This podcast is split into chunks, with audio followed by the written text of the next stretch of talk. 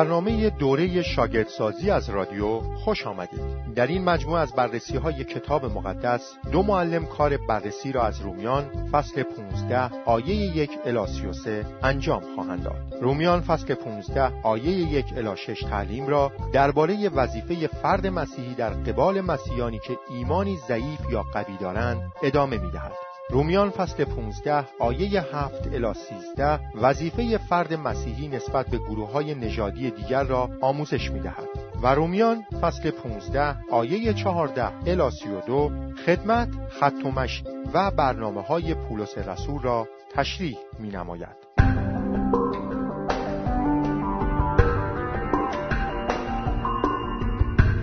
قدم اول بخوانید با هم رومیان فصل 15 را بخوانیم. اگر دو نفر یا بیشتر هستید هر یک به نوبت یک آیه را بخوانید تا کل متن خوانده شود. به خاطر کمبود وقت لطفا رومیان فصل 15 آیه یک الی 33 را بعدا بخوانید. قدم دوم کشف کنید.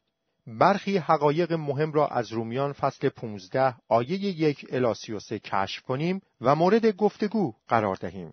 کدام حقیقت در این بخش برای شما مهم است؟ یا کدام حقیقت در این بخش فکر یا دل شما را لمس می کند؟ فکر کنید و پاسخ خود را در دفتر یادداشتتان بنویسید. پس از چند دقیقه به نوبت کشفیات خود را با یکدیگر در میان بگذارید. در رومیان فصل 15 آیه یک الی 6 حقیقت مهمی برای من وجود دارد. مسیحیان قوی باید در مقابل قصورات مسیحیان ضعیف بردبار باشند. واقعیت این است که مسیحیان ضعیف نسبت به عملکرد مسیحیان قوی مشکوک هستند و این می‌تواند سبب ایجاد بحران و حساسیت در رابطه شود. بنابراین به مسیحیان قوی توصیه می شود که در برابر این گونه تردیدها از سوی مسیحیان ضعیف واکنش نشان ندهند بلکه در قبال آنها صبور باشند. اول مسیحیان باید همسایه های خود را به خاطر خود آنها خشنود سازند یعنی آنها را بنا کنند.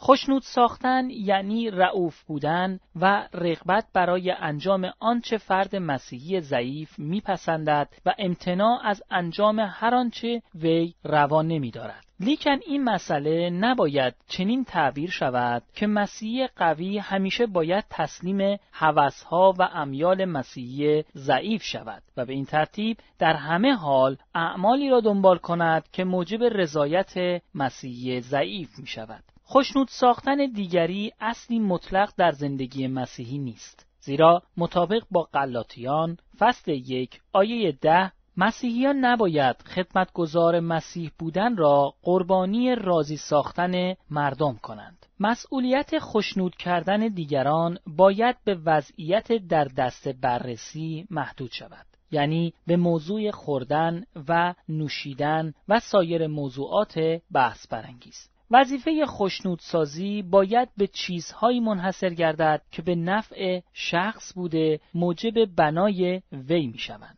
از این رو مسیحیان قوی با خیرخواهی و رقبت رفتار خود را در محدوده موضوعات بحث انگیز کنترل می کنند تا مسیحیان ضعیف بتوانند وجدانی آسوده داشته باشند.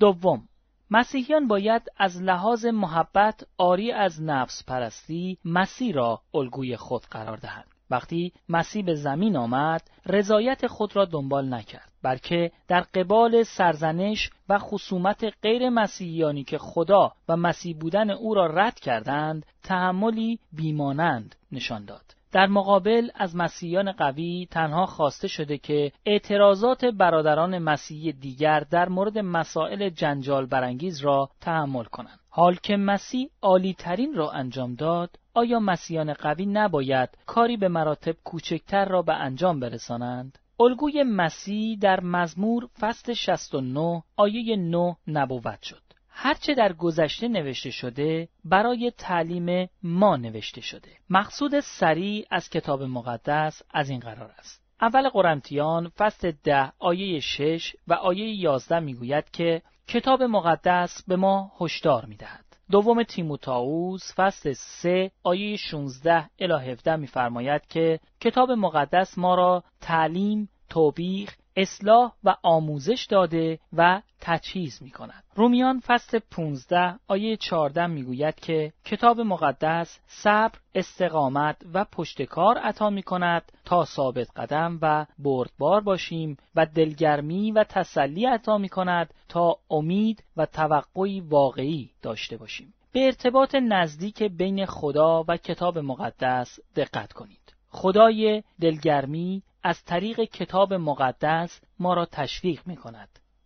در رومیان فصل 15 آیه 7 الی 13 حقیقت مهمی برای من وجود دارد. یهودیان و امتها باید یکدیگر را بپذیرند زیرا مسیح برای نجات هر دو آمد. رومیان فصل 15 آیه 7 الی 9 می‌فرماید یکدیگر را به گرمی به جمع خود بپذیرید همانطور که مسیح نیز شما را به گرمی پذیرفته است. آنگاه بزرگی خدا بر مردم آشکار خواهد شد و ایشان نیز خدا را ستایش خواهند کرد به یاد داشته باشید که عیسی مسیح آمد تا یهودیان را خدمت کند و به این ترتیب ثابت نماید که خدا امین است و به وعده های خود که به اجداد ایشان داده عمل می کند. همچنین به یاد داشته باشید که او آمد تا غیر یهودیان را هم نجات دهد تا ایشان نیز خدا را به خاطر رحم و شفقتی که بر آنان نموده است شکر و ستایش کنند. با آنکه بین یهودیان و امتها تفاوتی طبیعی وجود دارد. لیکن کتاب مقدس تعلیم می دهد که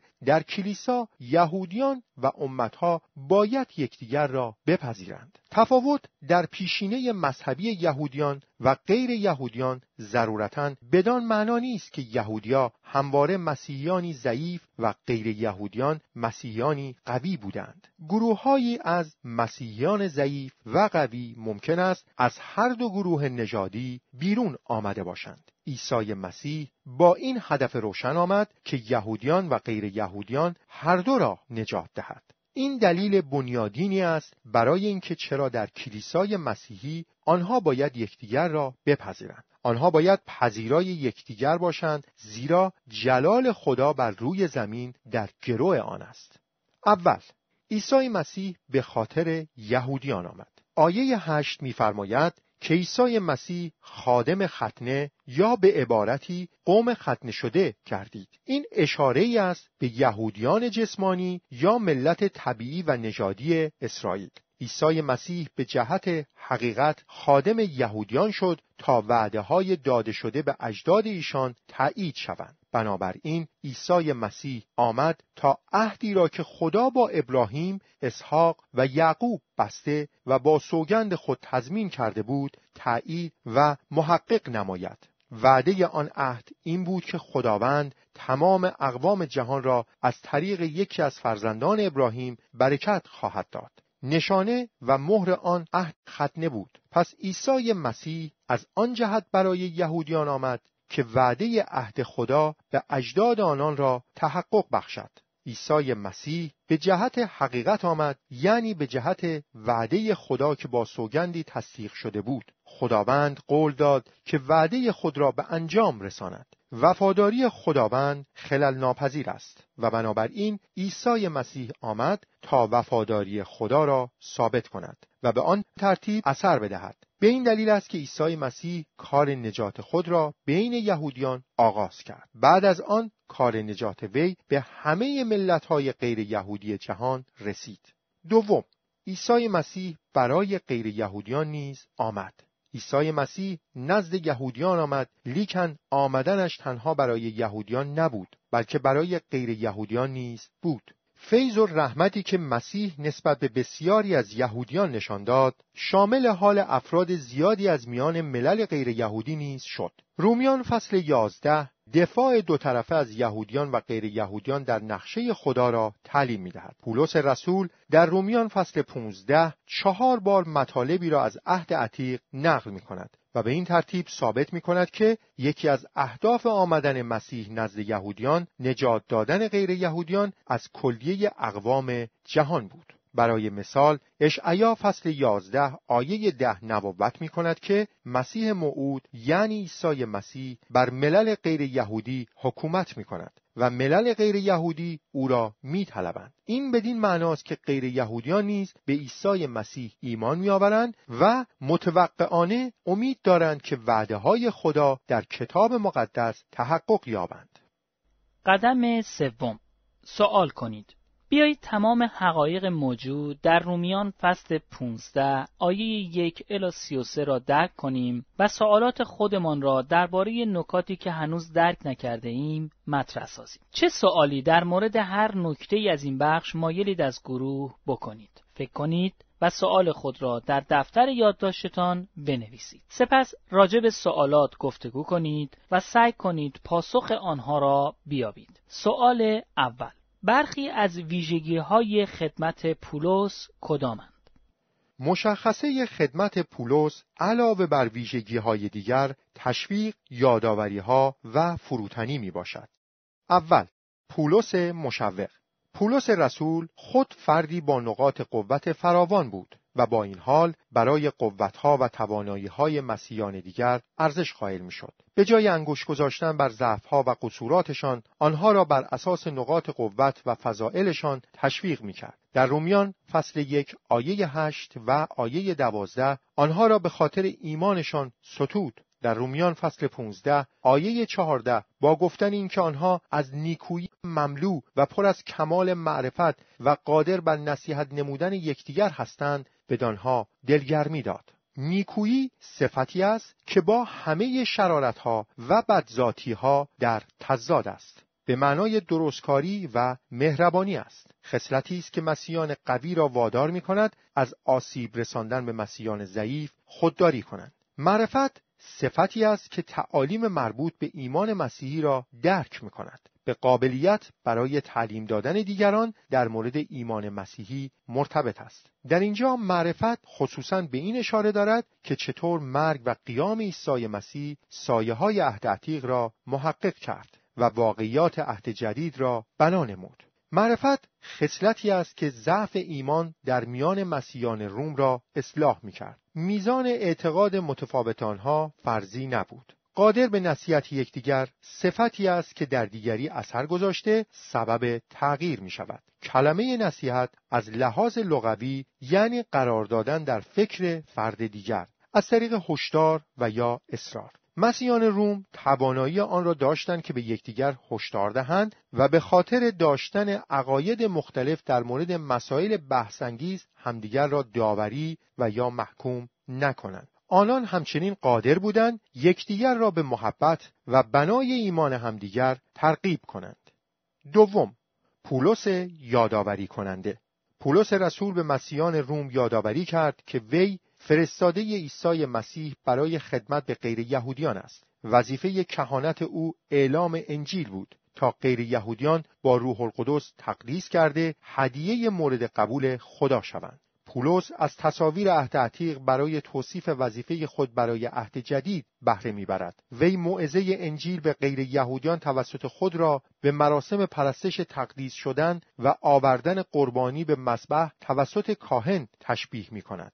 در این تصویر غیر یهودیانی که مسیحی شدهاند هدیه مقبول خدا توصیف می شوند. بیش از 700 سال قبل از ظهور اولیه عیسی اشعیای نبی در اشعیا فصل 66 آیه 19 الی 21 پیشگویی کرد که خداوند بازماندگانی از اسرائیل را به سوی ملتهایی میفرستد که هرگز آوازه خدا را نشنیده و جلال او را ندیدند. این یهودیان جلال خدا را به ملل غیر یهودی اعلام می کنند. و غیر یهودیان نیز به نوبه خود یهودیان دیگر را به عنوان هدیه به حضور خداوند میآورند. بنابراین اشعیای نبی از قبل دیده بود که چگونه یهودیان و غیر یهودیان یکدیگر را در روی آوردن به سوی خدای زنده یاری می‌دهند. درست همانطور که پولس رسول در فصل یازده نشان می‌دهد. هدیه در صورتی مقبول خدا می شود که پاک و مقدس باشد. و پولس می‌گوید که این شرط مقدس بودن توسط روح القدس محقق می شود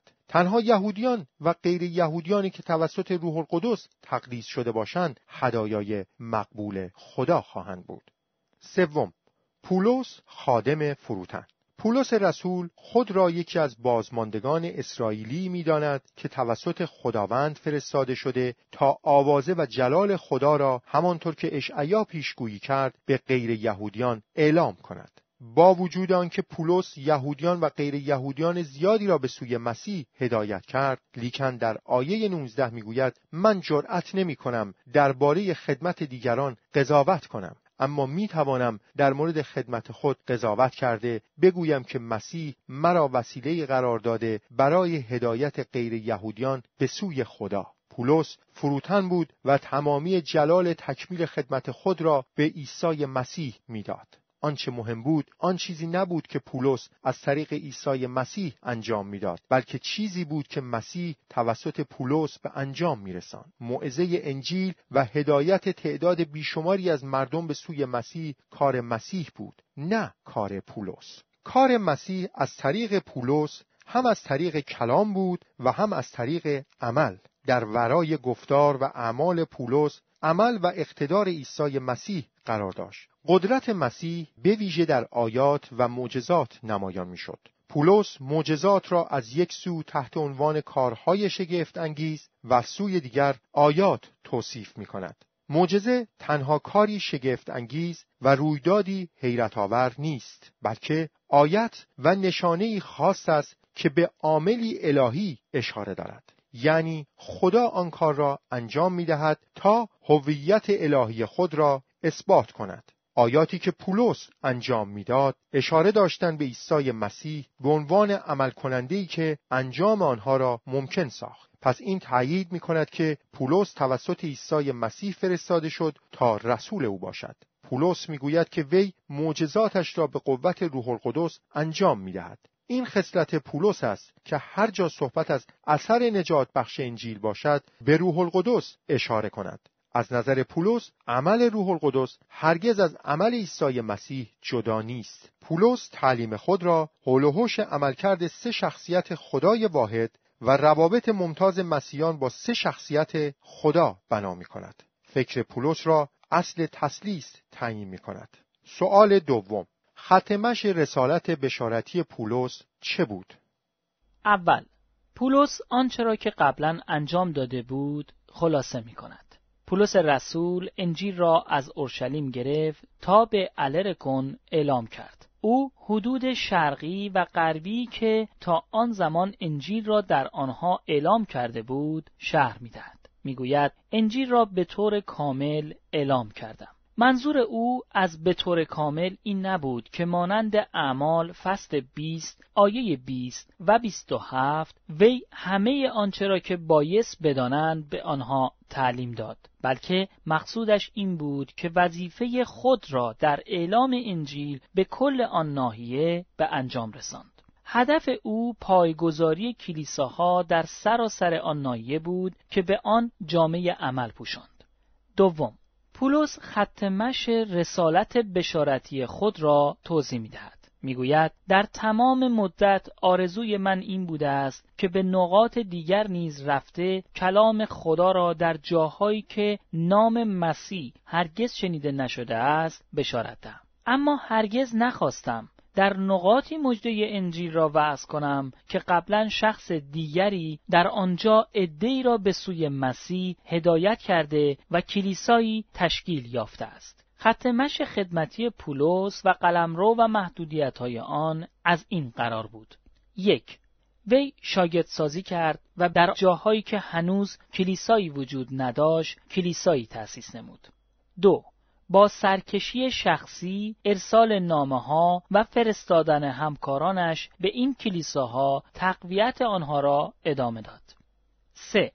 او های خدمتی خود را در جاهایی که قبلا دیگران کلیساهایی را تشکیل داده بودند متمرکز نکرد. پولس به اشعیا فصل 52 آیه 15 اشاره می کند که از لحاظ مفهومی نبوتی است در مورد تأثیرات جهانی جلال یافتن مسیح پس از خار شدنش. ملل و پادشاهان غیر یهودی چیزهایی را می‌بینند، میشنوند و درک می‌کنند که قبلا هرگز به آنها گفته نشده بود. پولس با نقل این آیه کار رسالت بشارتی خود در میان غیر یهودیان را مطابق با نقشه خدا و خصوصا بر اساس فرمان کتاب مقدس تلقی می کند. سوال 3 برنامه پولس برای سفرهای آینده او چه بود؟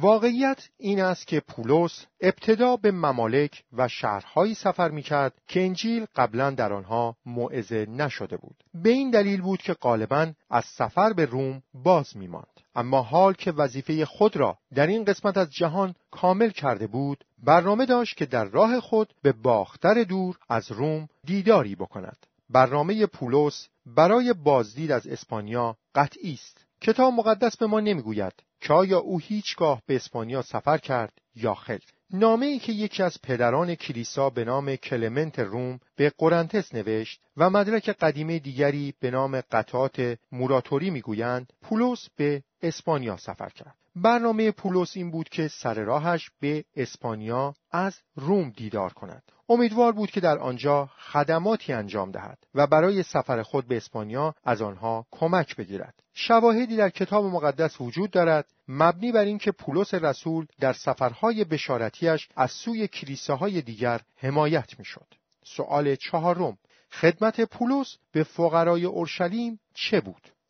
برنامه پولس این بود که قبل از سفر به اسپانیا و روم به اورشلیم سفر کند تا هدایای مالی کلیساهای مسیحی مقدونیه و اخایه برای نیازمندان مسیحی ساکن در اورشلیم و یهودیه را به آنها برساند. این عمل خیرخواهانه قسمتی از کار خطیر بشارت جهانی پولس رسول بود. کمک مالی از لحاظ لغوی مشارکت نامیده می شود. این علامت تعهد مشارکتی بود که بین مسیحیان کشورهای مختلف جهان وجود داشت. مسیحیان اورشلیم و یهودیه انجیل را با مردم اقوام غیر یهودی قسمت کرده بودند. حال مسیحیان این اقوام غیر یهودی دارایی مادی خود را با مسیحیان نیازمند اورشلیم و یهودیه تقسیم می کردن. با آنکه میزان تمامی کمک های مسیحیان ماهیتی داوطلبانه دارد قسمت کردن محبت از این را وظیفه همه مسیحیان جهان است مسیحیان در سر تا سر دنیا باید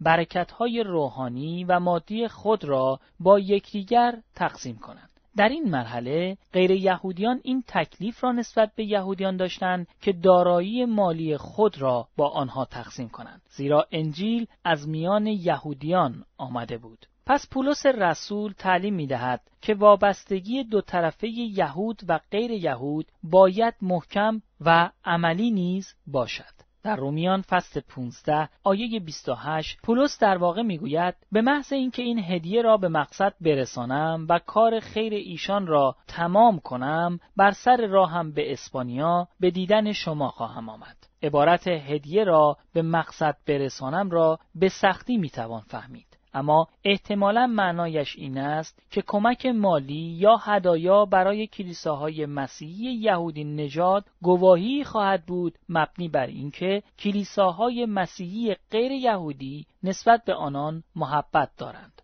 سوال پنج چرا پولس درخواست دعا کرد؟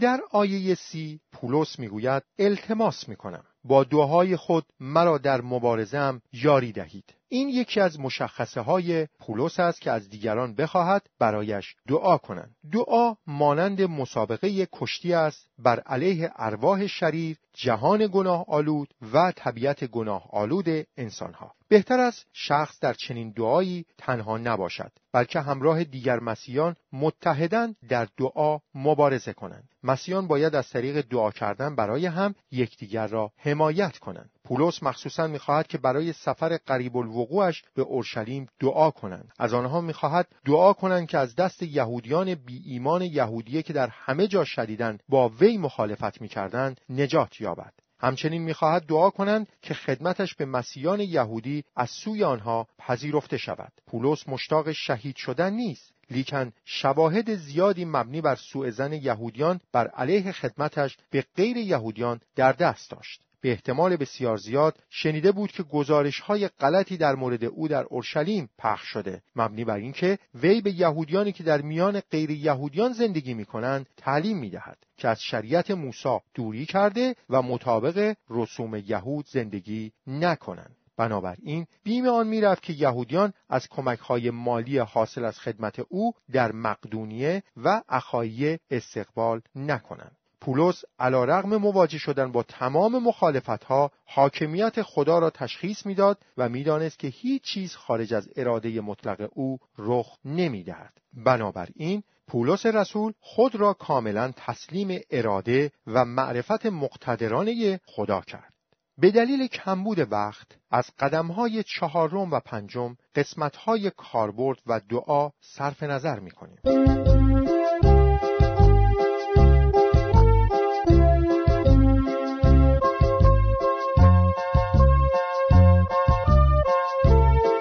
تکلیف برای هفته آینده اول در یک مشارکت خانگی که در آن بررسی کتاب مقدس انجام می شود شرکت کنید. از روش پنج قدم بررسی کتاب مقدس استفاده کرده و خود را برای بررسی رومیان فصل 16 آماده کنید. دوم کتاب های دستور عمل بروید و ملکوت خدا را موعظه کنید را ملاحظه کرده و به آدرس اینترنتی www.dota.net مراجعه کنید. این آدرس را به حروف تکرار می کنم www نقطه دی او تی ای نقطه ان ای تی سوم. هر شنبه تا چهارشنبه به برنامه دوره شاگردسازی از رادیو گوش دهید.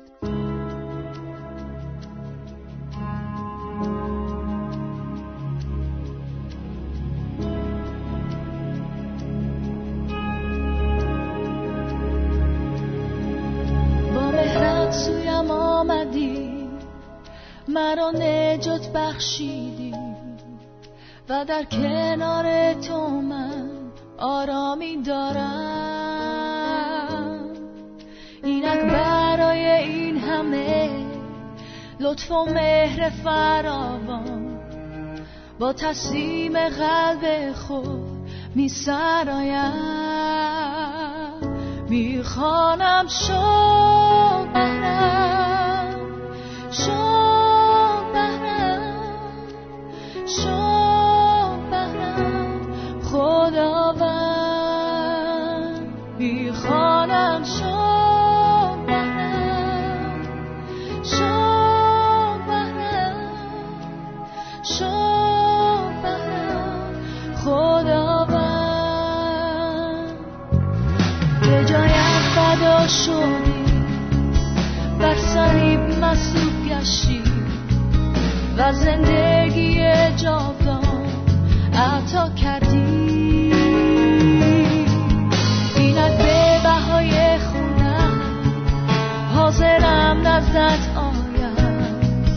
و به چشمان تو من خیره شم